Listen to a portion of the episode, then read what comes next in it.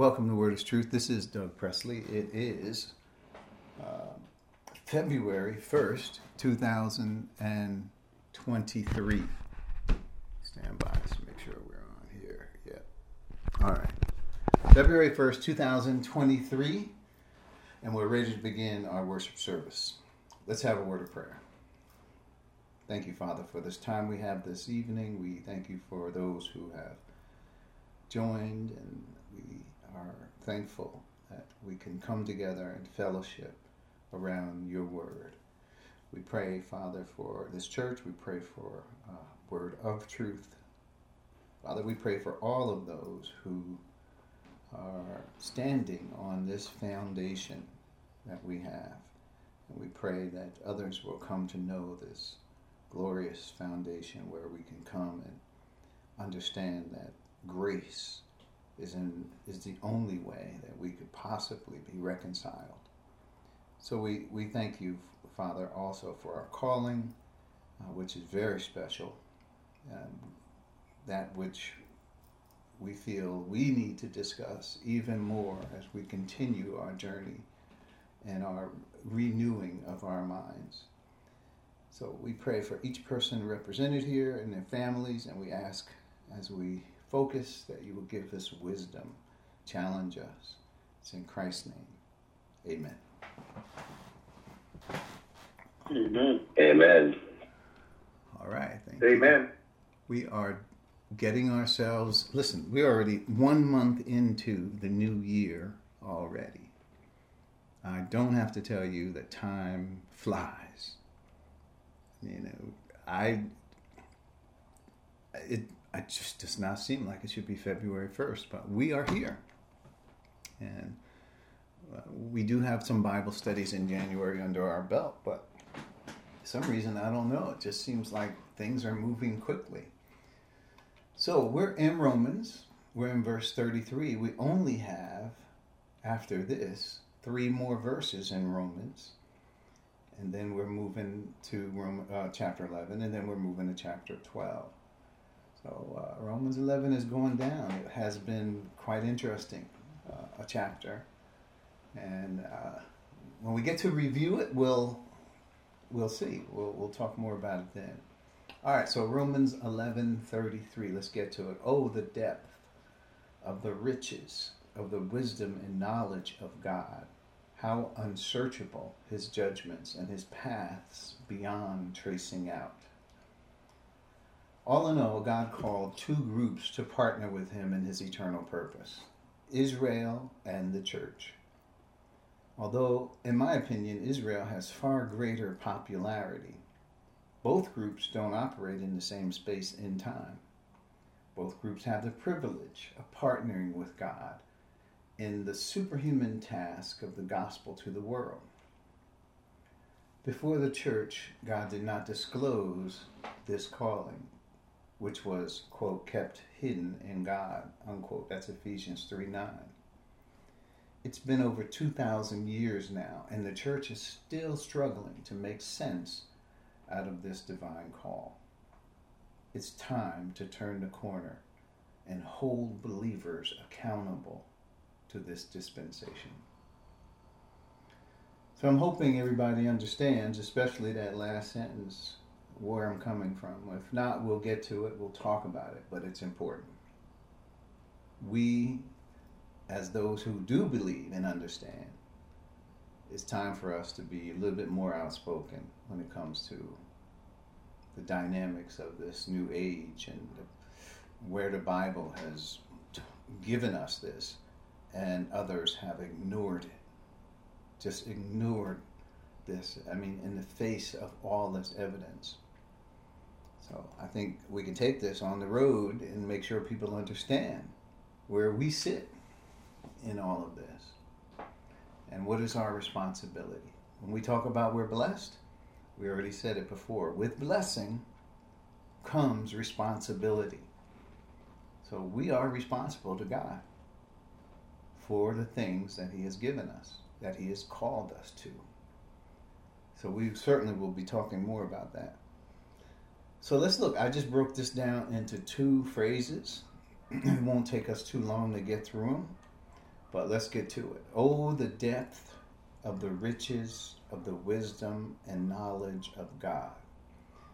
So the first thought is from all that God has shared, a doxology of praise is appropriate. And why do I say that? I say that because of all we've, we've been through. There was, has been some definite teaching that sort of works out how God is dealing with Israel and the church. I mean, uh, you won't find anywhere, and I just have to say this you will not find anywhere in the Word of God such distinction and detail that Paul has given us uh, about how Israel and the church are both callings of God and how God has distinguished this and made it something that now the church has taken this responsibility and well just the explanation of it all. Imagine where else if we didn't have this where else would we go to demonstrate it in such clarity? Paul is very clear and, I, and when we say paul is very clear we mean god is very clear through the apostle paul romans 11 is monumental when it comes to uh, the wisdom of God, how He arranged all of this, where He brought this information to bear to us. This is the information that eye has not seen, ear has not heard, how it all fit together. What happened to Israel, and how they are now sleeping in discipline, is what I've been calling it. And just the understanding of it all. Have the early church, as we already saw, did not turn the corner very well. They didn't do a good job.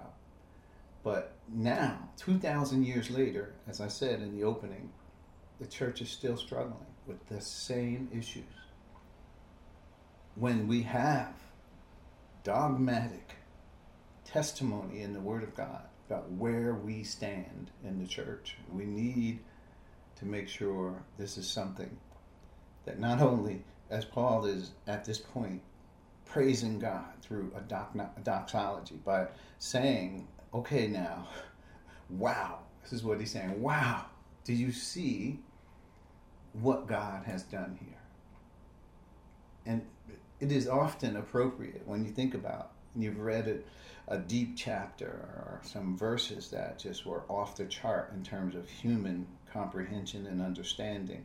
And were not for God, the Holy Spirit, enlightening us to this information.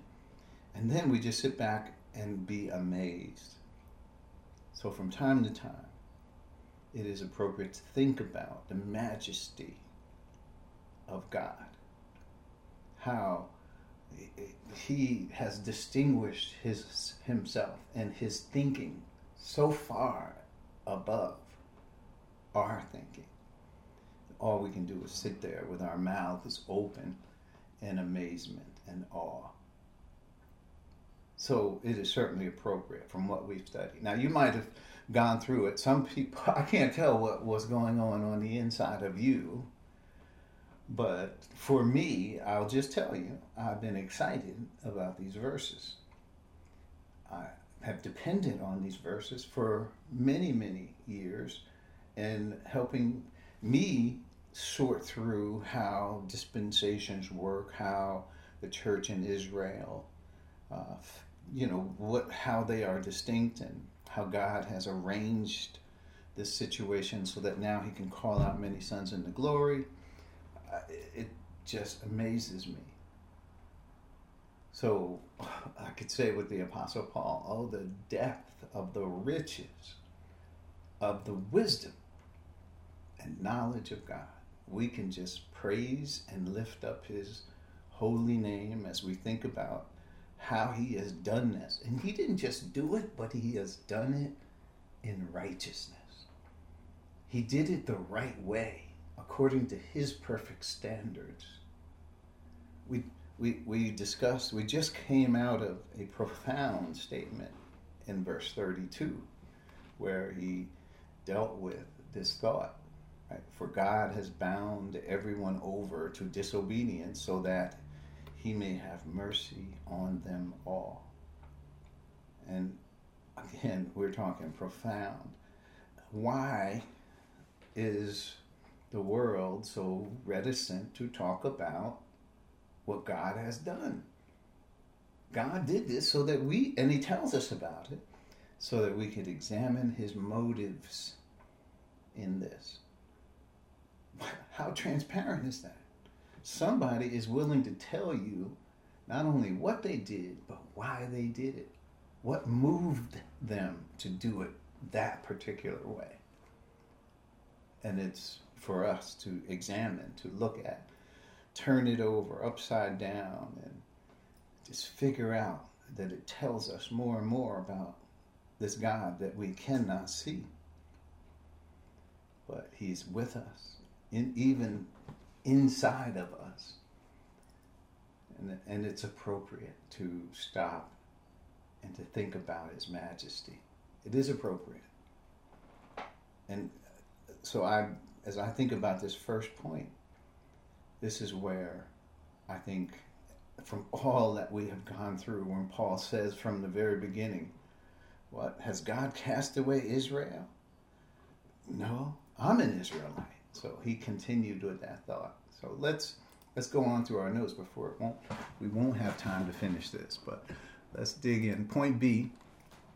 God worked it out so, so uh, that those he called to partner with him in his in, in this work have been blessed with this responsibility in the world to assist in the salvation of their fellow man. Interesting, because we were in the same boat as those we are ministering to. We cannot boast of some sort of racial privilege or favor because of uh, something we have done. We know, those of us who are saved by grace, that it was none of us, nothing we did that caused God to give us this blessing, this opportunity to, to share in the work of the gospel. None of us could have forced God's hand. God chose us for this. And, and we are those that have tasted and have seen that the Lord is good.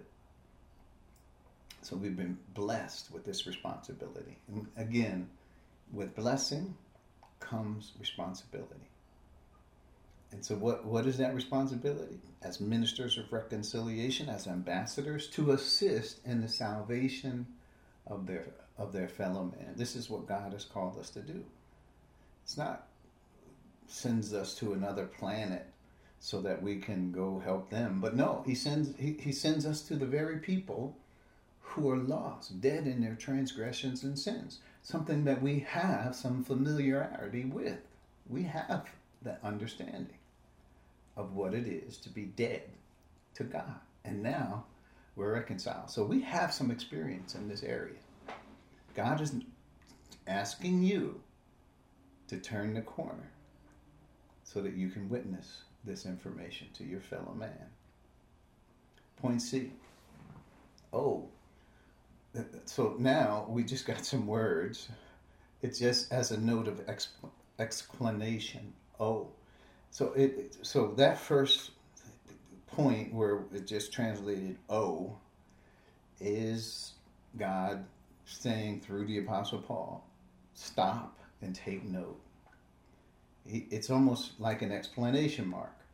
Uh, he's saying this is a point where I got to stop and I got to notice it. You know, it's like in the Old Testament where God God blessed some of these Old Testament characters so that they would stop and build an altar and give a sacrifice to God. And uh, this is one of those moments for us when God is saying, I've shown you my wisdom here. And for us to be able to just mark this in our minds so that it doesn't move away so easily or we don't leak as we talk about. This is a point where we want to hold and recognize what He has shown us. Uh, I don't want you to be ignorant of this mystery. And all the things that he talked about and how he's worked it out and how we have gone verse by verse and seen it, I'd say it is a point of note. And that's what the O means. Point D. If you are not excited about this disclosure, God is. Now, this is sometimes what we do, right? We we kind of look at it at the Bible, and and I'm guilty of it as well. And I'll say, Paul really meant this, or Paul was really on fire for that, or look at what Paul said, or Peter, or any other ones. But really, we know that the Bible, God is the one who inspired the words that are written here. So if if we're seeing some excitement going on about uh, this disclosure, who's excited about it? God. God. What what would God be excited about? God is pleased to share His wisdom in how His eternal purpose works out in the world. These were things that were hidden in Him.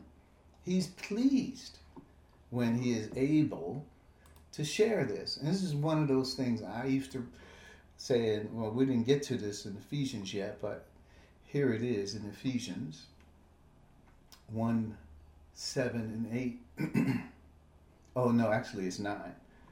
It says, He made known to us the mystery of His will. And here it is, according to His good pleasure. Yeah, His good pleasure, which He purposed in Christ. So, what this is to say is that God is pleased when He is able to deliver this type of information. Remember, He has this kind of information has been hid in God prior to that. So now, when He is able, just imagine, and I've imagined if I if I were looking at God as this has been written, He just got like a smile on His face. It's just it's not a grin, but it's it's a smile. I could see His cheeks just rising because He's pleased to be able to share this information, which he is proud of. And when we talk about the glory, Christ said, okay, give me the glory that I had with you before the world began. Well, that glory is basically the celebration of God's eternal purpose. It, it, it is that they would accomplish this plan and they would reap the benefits of it on the other side what would it be? In other words, God has something that He wanted out of this creation. He it wasn't just like, well, um, let's just throw some things against the wall and see what sticks. Nope. He had a definite plan and with definite outcomes that he wanted and that for his own enjoyment he would he would have. And as they look over the plan and see all the different changes and ups and the downs, he realizes what he wants in the end, he receives. And he's happy, he's glorified in this because not only does he benefit, but all those along the way in the plan, and we're talking about free will creatures, uh, he makes the point that they benefit as well. So in this, this point D, I'm saying if you're not excited about this, this, this disclosure, what God has revealed through these things, He is. He's proud. Not only is he excited, but he's proud of it. Think about that. Have you have you been proud of something which is an accomplishment? You're saying this was wow. You know, this was done well. I this I'm happy. This this is a, this is a benefit to man. This is a whatever the accomplishment is we can be proud. God is proud. That's what I see in this. Point E. Let's get some of the words here defined. And here's roll up your sleeves because we got a lot of words that are in this passage. And I thought, okay, let me just lay them all out there. I know you may not be a Greek student or anything. I'm not a scholar either, but uh, all I'm doing is taking some of these dictionary words and just presenting them. You have the documentation. And what's good about these words is these are words you don't have to learn the actual pronunciation of them, but when you see them, just have some knowledge of what they mean. Words like depth, riches, wisdom, knowledge, unsearchable, judgment, right? Past finding out. We'll, we'll get to what these words mean really quickly. I'm going to go through them. We won't take a whole lot of time, but they will, are words that you will see that are sort of important as we think about, especially God's wisdom, special wisdom in this age. Okay, so depth. I'm not going to try to pronounce them all, but this is the easy one. Bathos. Bathos. Profundity. That is, by implication, extent, figuratively, mystery, deep, or deepness, or deep things, depth. Right? So uh, that word depth is also used a lot in terms of the mystery. So we'll get to that. We'll get to that. And but here, oh, the depth of the riches. So so it's not just depth, it's the depth used sort of as an, as an adjective here, because riches is what it modifies, and wisdom and knowledge, right? The depth of that. It's not just, okay, oh, we're talking about something that's deep. We're talking about deep riches, wisdom, knowledge. So let's think about it in those terms. Okay, and then depth of the riches. So the word here is riches, but it's in uh, the accusative, meaning or the showing possession of the riches, right? Plutos is the Greek word, and it means wealth as fullness. That is literally money, possessions, or abundance, richness. Specifically, valuable bestowment or riches. These are all ways it's translated in the scriptures. So we're talking about the depth of the riches, right? These are now I just have to say, we we talked about this in the past. When we talk about riches, we could talk about earthly riches. Today, if what what is riches in this category would be like trillions and trillions of dollars, which is a lot of money in terms of wealth and deep wealth. But here, we're not even talking about money per se. Talking about something that God has and values. So we're not talking man's riches, we're talking what God thinks riches are. And that's important for us. Because we could say riches are houses and land, riches, I own the cattle on a thousand hills. But really, for God, who has uh, the omnipotence to create whatever he wants to create, it is not about things. Just think about it. God, he could create whatever he wants. He does there's no limitation to his omnipotence other than his righteousness. He, he wouldn't want to create certain things, uh, but whatever he wants according to his own standards, he can do. So it's not about things for God. It's not about wealth.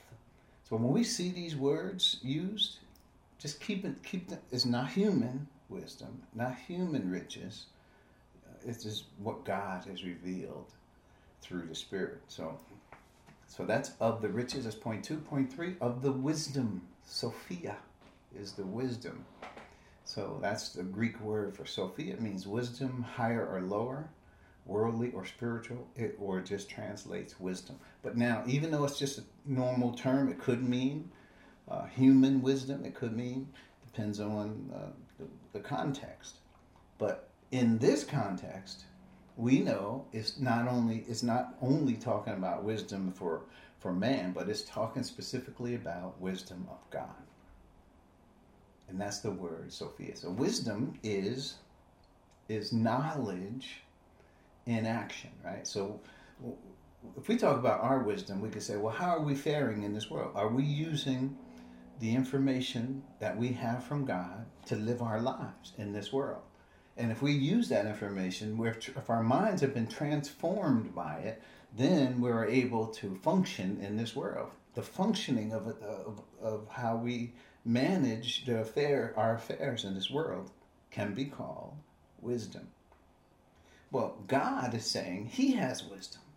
And that would mean, especially for us who know His eternal purpose, we are able to, to see how God has managed a, a completing what He wants to complete in this world.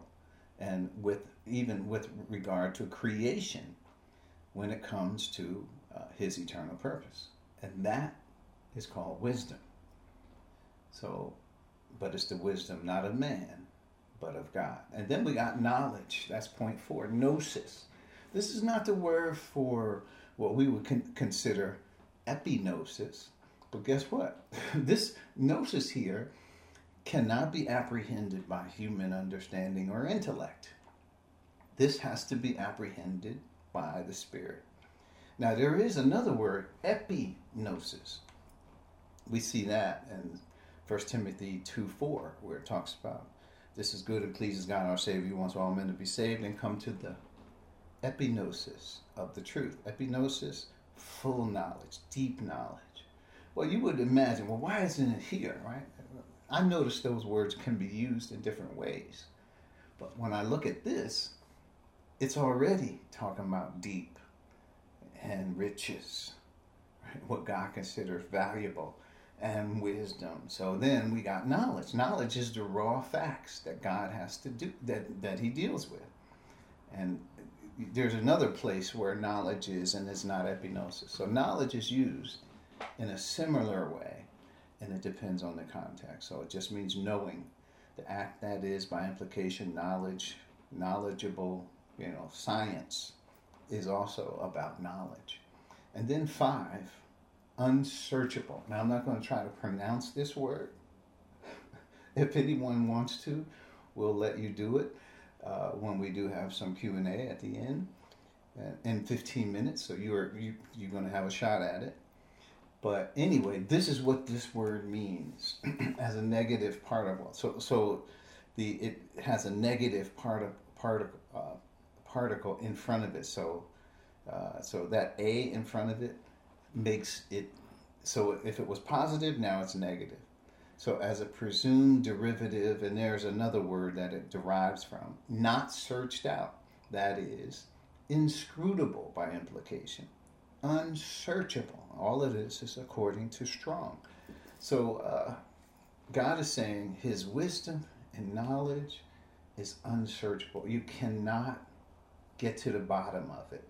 You can't search, like you could search for it, but you can never fully extract what God is saying because it's just so far outside of human understanding.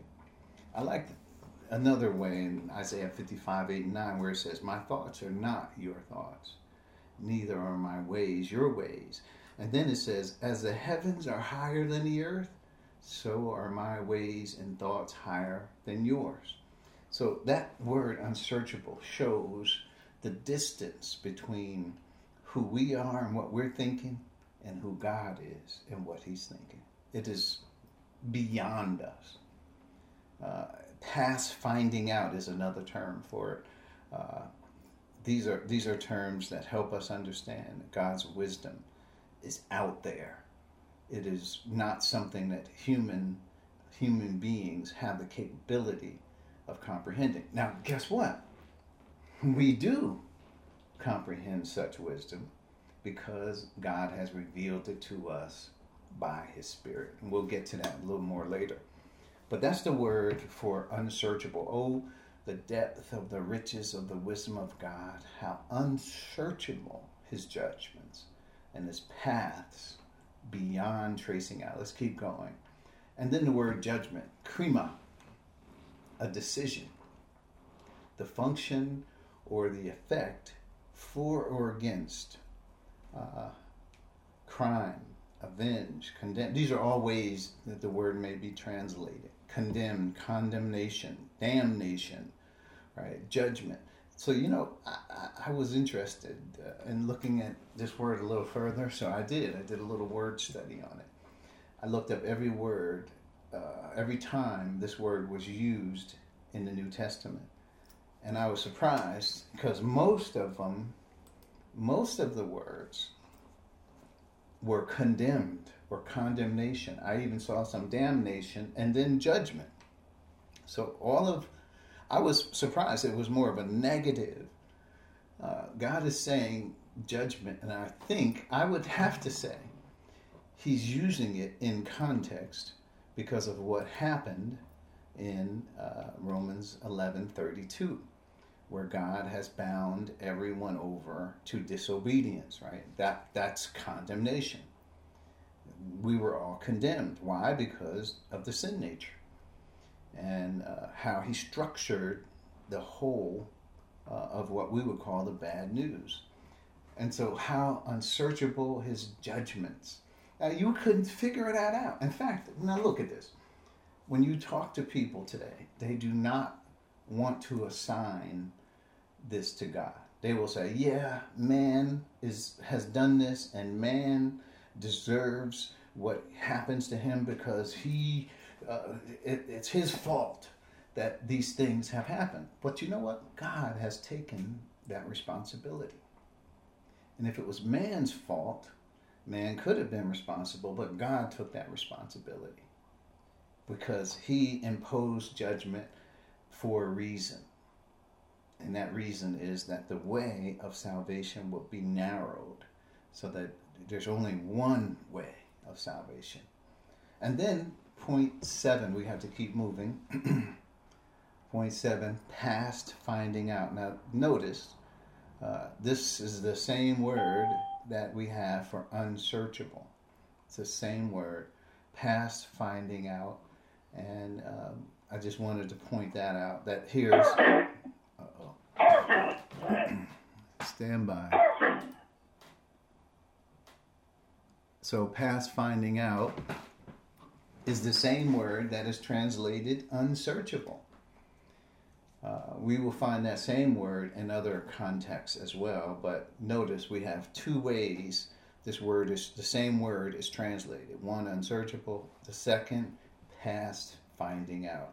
And then point F, we're moving forward we should make sure we assign these words to the plan of eternal, the eternal, omnipotent, omniscient, omnipresent, and loving God.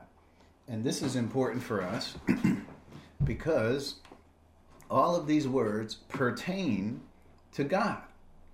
And I just want to make sure that we, you recognize who He is and some of the ways that people have noted, especially as we read in the Old Testament. I'm just going to read a few of the ways God is extolled and and people uh, have an opportunity to, to see a res- we can see a response to who God is and how uh, they understood Him. So uh, Revelation 4:11, I'll just read them and you'll understand. You are worthy, our, our Lord and God, to receive glory and honor and power. For you created all things, and by your will they were all created. They were created and have their being. This is interesting to me. This some of the things that are said just in this verse about especially to receive glory and honor and power you created all things, and by your will, they were created and have their being. We exist because of God. We could not exist apart from God. When we talk about agnostics and atheists who somehow uh, think that their existence has no uh, affiliation or relationship with God, but somehow they are on their own existing. But God is saying He sustains us.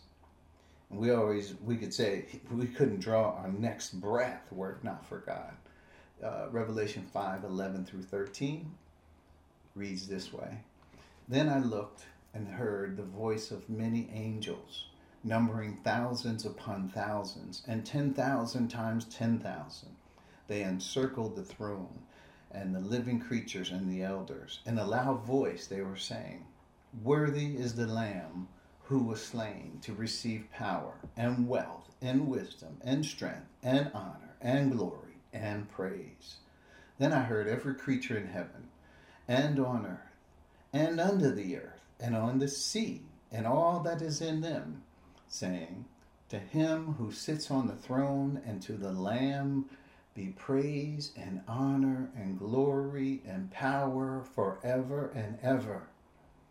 This is to say, look, uh, when we see the, the one who sits on the throne and the lamb, we see these this term, especially as the lamb is mentioned, it is a reference to the plan, the Father's eternal purpose, because it was all accomplished in Christ. These living creatures are coming to recognize this. Uh, every person, every rational being is able to see who God is and how he has accomplished his glorious plan. And then 7 10 through 12, 7 10 through 12 says, And they cried out in a loud voice, Salvation belongs to our God who sits on the throne and to the Lamb. All the angels were standing around the throne and around the elders uh, and the four living creatures. They fell down on their faces before the throne and worshiped God, saying, Amen, praise and glory and wisdom, thanks and honor and power and strength to be, uh, be to our God forever and ever. Amen. Beautiful words that are obviously inspired by God the Holy Spirit. We couldn't have come to such grandeur and elegance and speech. Uh, this is praise. This is these. They are understanding who God is. You can't come up with such things, but understanding who God is draws this out of you as a creature from His hand. Interesting thoughts. Let's keep going. We got a few minutes and we just have a few more points to make how unsearchable his judgments and his paths beyond tracing out. So now we have a good idea of the words and all that, so we're moving forward. Point A it is our job to not only talk of salvation, but the words boundless riches lets us know the deeper things of God are in focus. So when we see those same words used of us and the the mystery or the, the information, the wisdom, especially what, what do we see in Ephesians 3 8? Let's look at it. Ephesians 3, verse 8 says, Although I am less than the least of all the Lord's people, this grace was given me to preach to the Gentiles, and there the boundless riches of Christ. So there you have uh, that word, the riches that we talked about, plutos, right? And the same word that we saw earlier, that's translated beyond uh, past finding out, that same word is used for riches in this context. In this context, we have Ephesians. This is the mystery, right? Paul says, "I'm not even worthy to be uh, called, but God has called me, and to preach to the Gentiles the unsearchable, the boundless riches and remember, those riches are not just riches we have that we think about in human terms. These are God, what God thinks riches are. First Timothy 2, 3, and 4, you already know that one.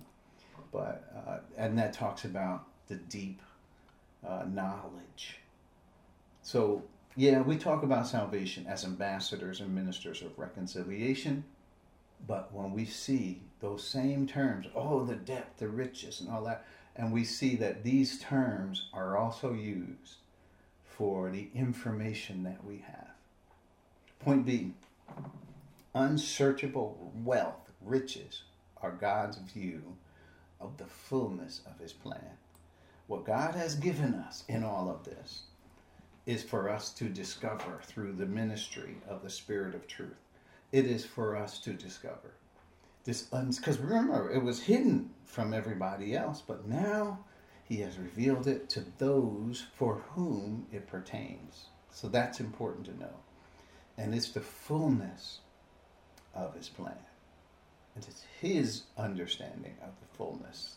Point C God's judgments, right? How unsearchable his judgments. How he disciplined Israel is included in that at the height of their disobedience and brought the church to, on earth's stage. Uh, Israel was disciplined many times in uh, human history. We could read it, read it in the Old Testament. We could see the history of how this nation conquered them, how that nation came and, and conquered them, and God allowed it because it was a part of discipline. Well, at the right time, when the time had fully come, God sent forth his son, born of a woman, born under the law, so that we might receive the full rights as sons. That's Galatians 4 4 and 5. And what is that to say?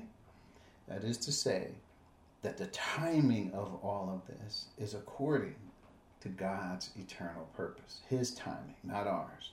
When He was ready, He sent forth Christ. And it was at the pinnacle of Israel's disobedience. On top of that, how could He have planned?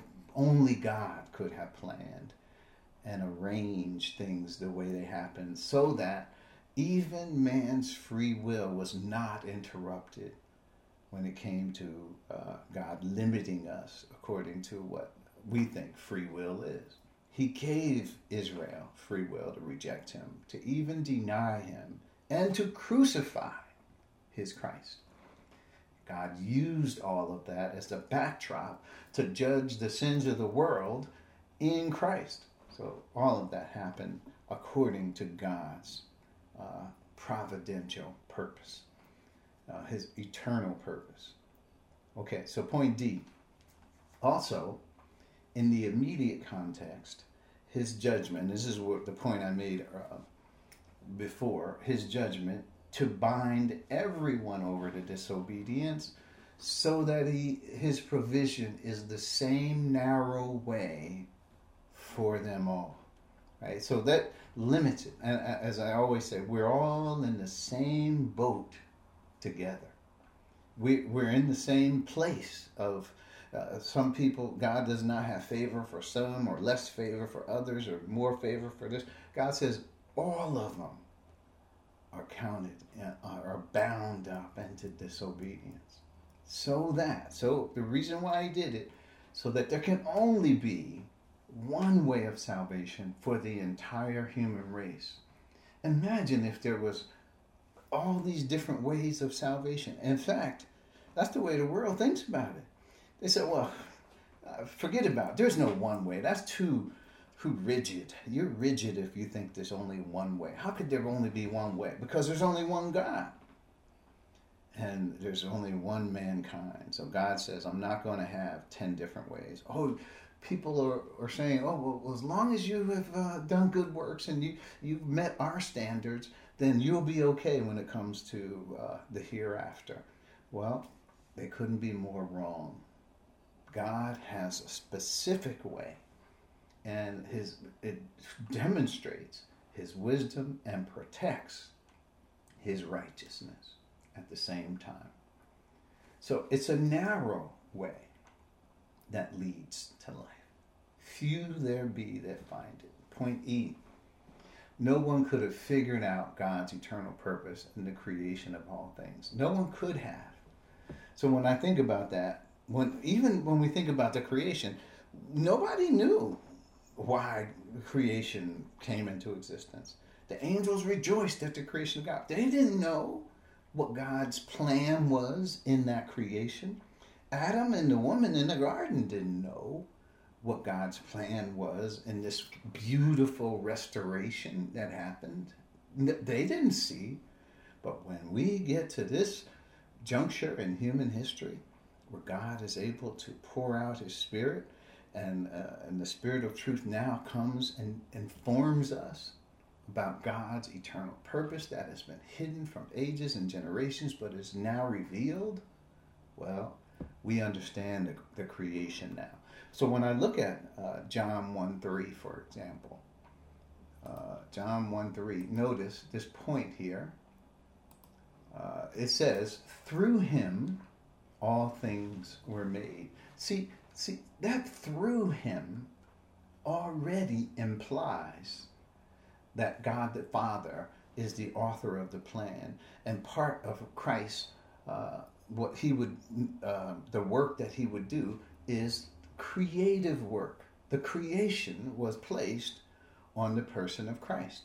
Now, as we know him in verse 14, and the word became flesh and made his dwelling among us, right? So we know who that is, uh, where it says in John 1 3, through him all things were made. Without him, nothing was made that has been made. So Christ is the creator. He's God. We already saw that in John 1 1 and 2. And so when we saw that, now we understand that God the Father's plan, it designated him as the creator. So that's what through him means. Right? And then Colossians chapter 1 again, 15. So it says, the Son is the image of the invisible God. And here we talked about this already. The Son is a word that signifies the Father's eternal purpose. So when we say the Son, we're talking about the fact that Christ is the one who was designated to take this role. And not only does it talk about his exploits or his resume in what he does as God, but that person is shown to be the one who is the head of the body, the church, is the beginning of the firstborn from among the dead, so that in everything he might have the supremacy. God was pleased to have all his fullness dwell in him. So he, for in him all things were created, things in heaven, on earth, visible, invisible, whether thrones or powers or rulers or authorities, all things that were have been created through him and for him. Wow. So to me, that point is poignant. It is poignant. That was point E. We're going to the last point, point F, and then we're going to get to some Q and A stuff. So stand by. So the word at the end of this point, point number two is how unsearchable his judgments and his paths beyond tracing out. Well, you know, beyond tracing out we already know or past finding out uh, is the same thought here uh, of that word. We can't get to it. Beyond tracing out. And this is, I took from 1 Corinthians 2 9 and 10. However, as it is written, what no eye has seen, what no ear has heard, what no human mind has conceived, the things God has prepared for those who love Him. These are the things God has revealed to us by His Spirit. The Spirit searches all things, even the deep things of God. This is what has been given to us. Things that really are inscrutable in term, human terms, but they have been given to us by means of the Spirit. We have something very special this is the most sensational disclosure of God in terms of revelation ever. And what does man think about it?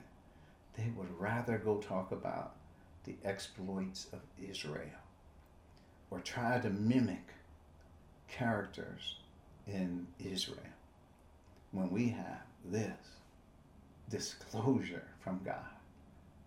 It, it, it, nothing can compete with God. Now, now, even if I think, wow, this is the greatest thing ever, guess who thinks this is great? God Himself is saying this. So, I think the verse speaks for itself. I, I don't even really need to add any commentary. But we're going to stop at this point. We this is just one short verse, and we're going to take some time for some Q and A. Uh, we I'm over so I will uh, get right to it. This, the floor is open.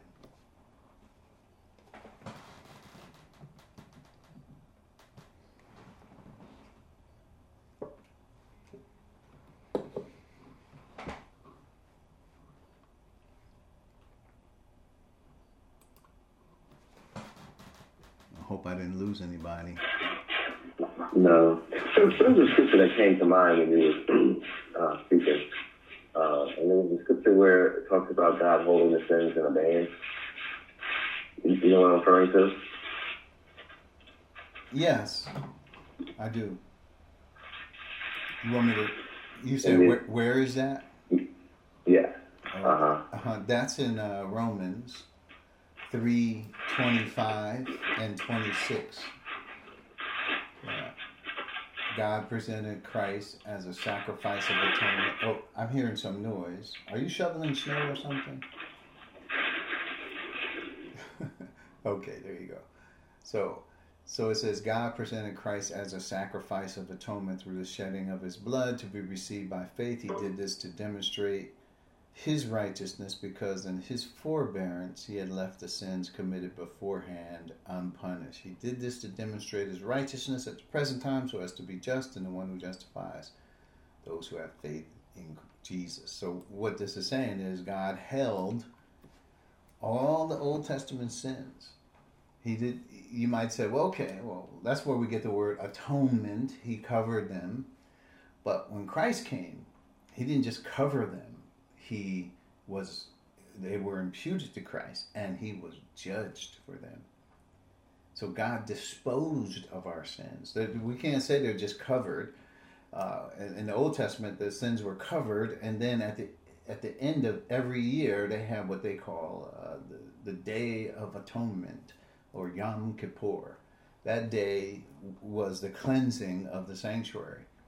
It was a very solemn day in Israel's uh, some of the things, some of the uh, holy days. One of the most solemn holy days they had.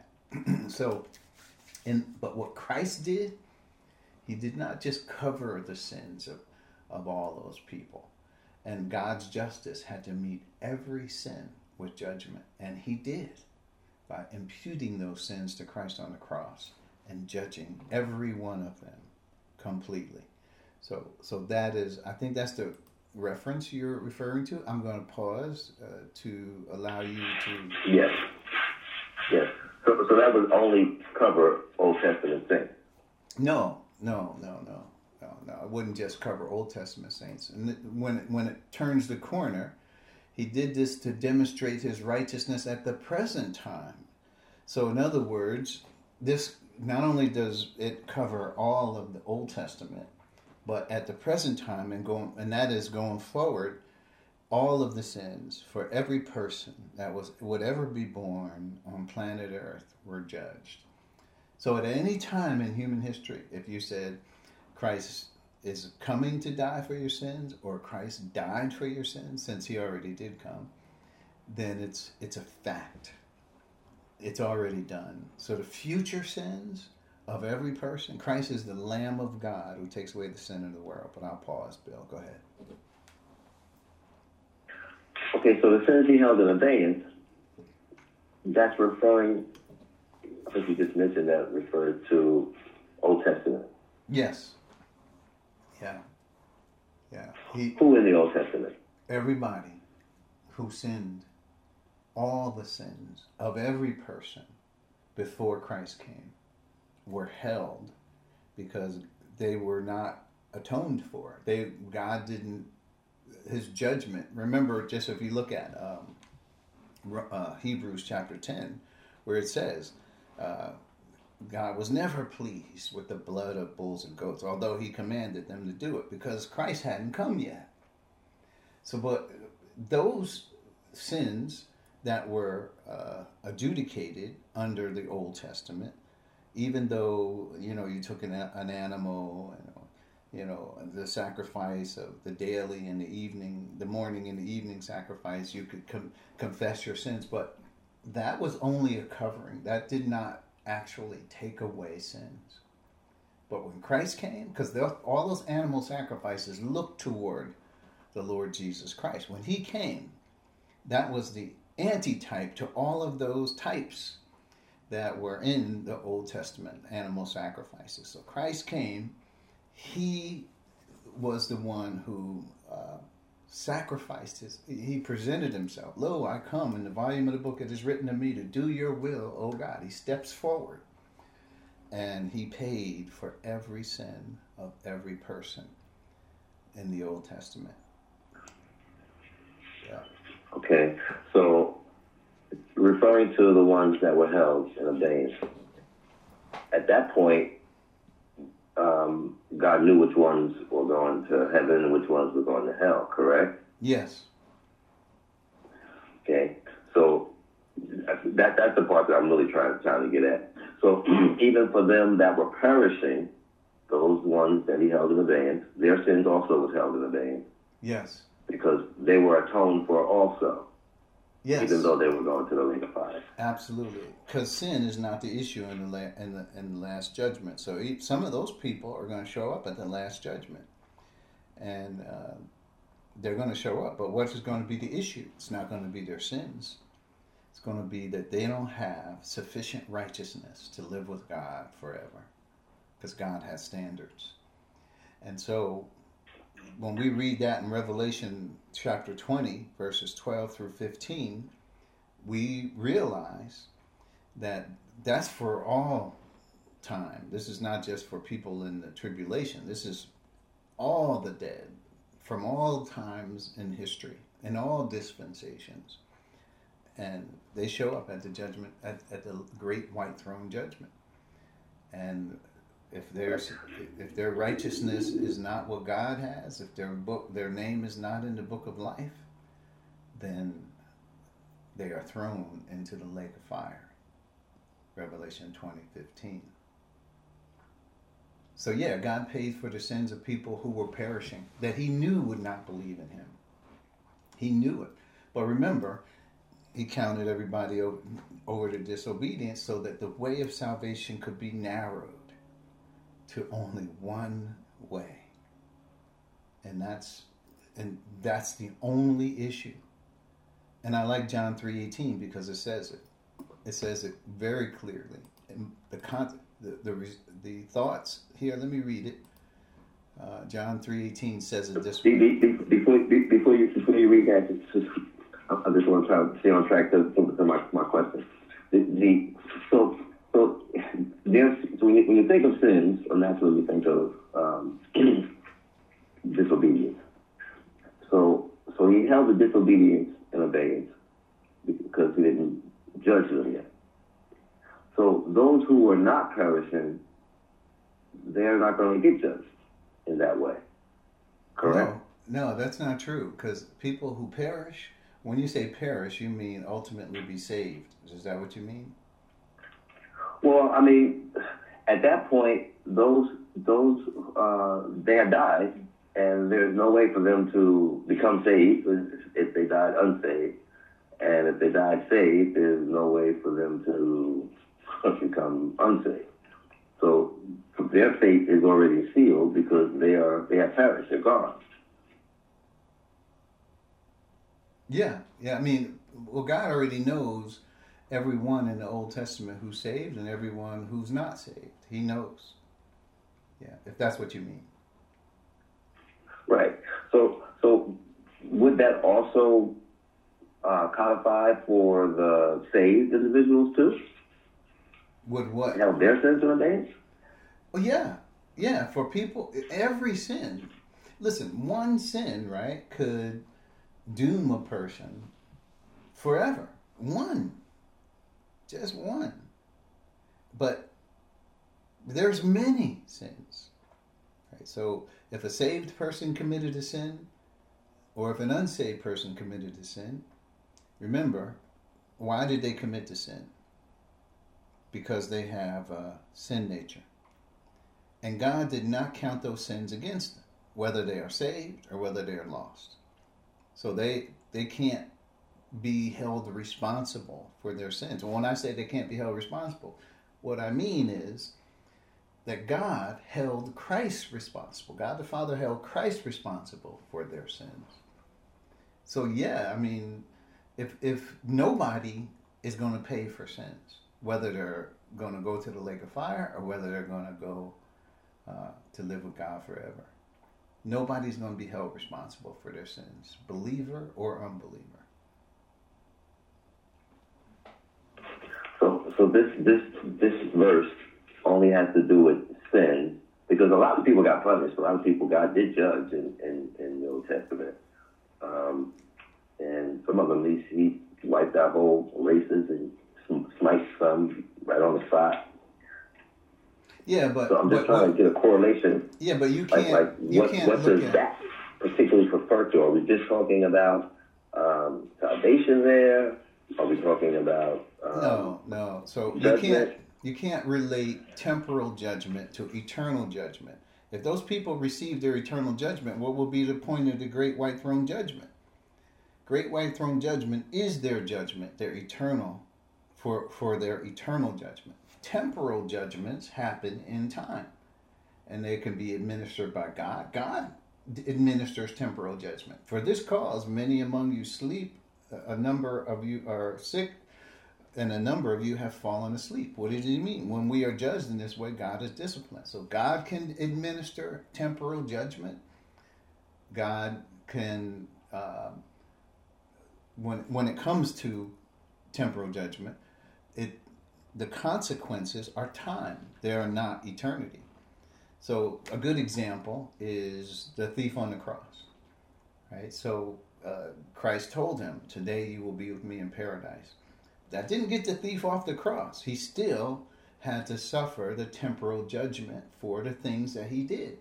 But those things he did didn't mean he couldn't be saved. And here you have that in one verse. He was receiving temporal judgment. That's why he was hanging on the cross. He was a thief. But he also received eternal life from as because he was a believer. So you can see how could he the temporal judgment didn't mean he was lost, and neither did the temporal judgment for those uh, in the Old Testament. That would depend on their heart condition, right? That because remember the way is narrow. So God sometimes in, in the Old Testament opened up the ground and swallowed up a lot of people and then killed them right on the spot.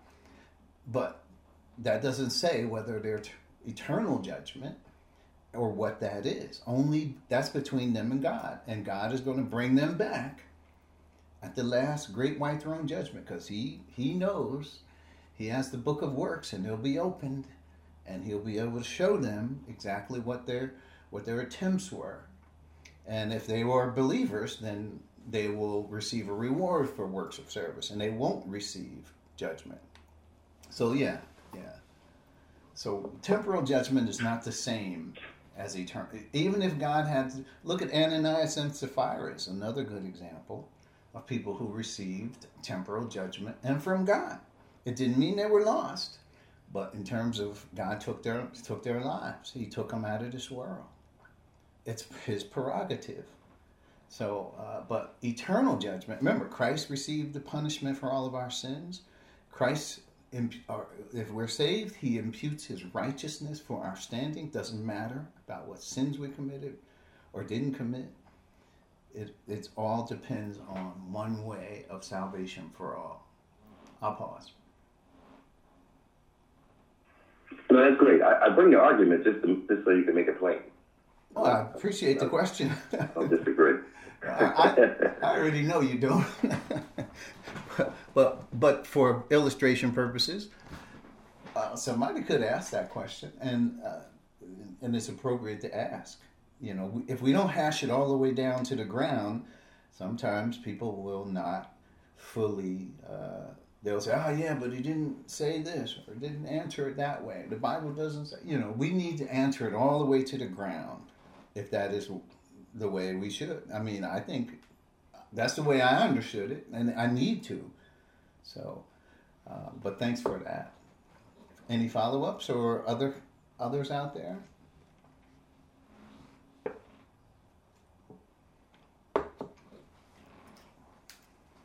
Other other thoughts?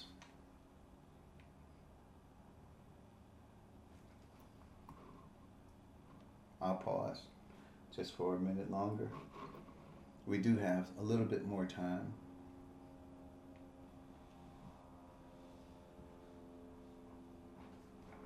All right. Well, I won't force you to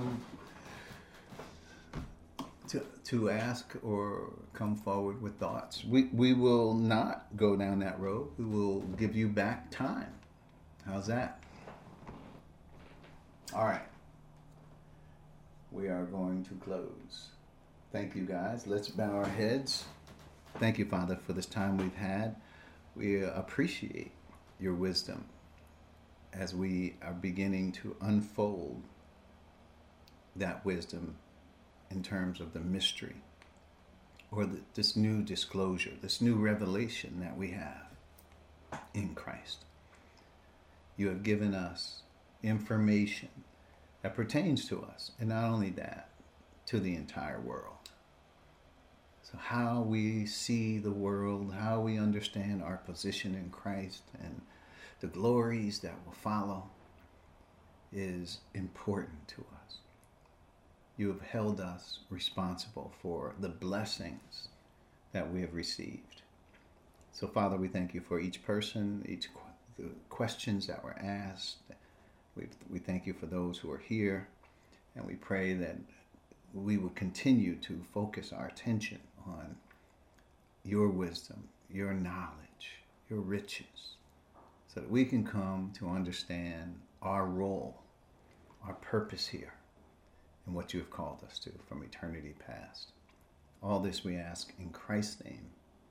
Amen. Amen.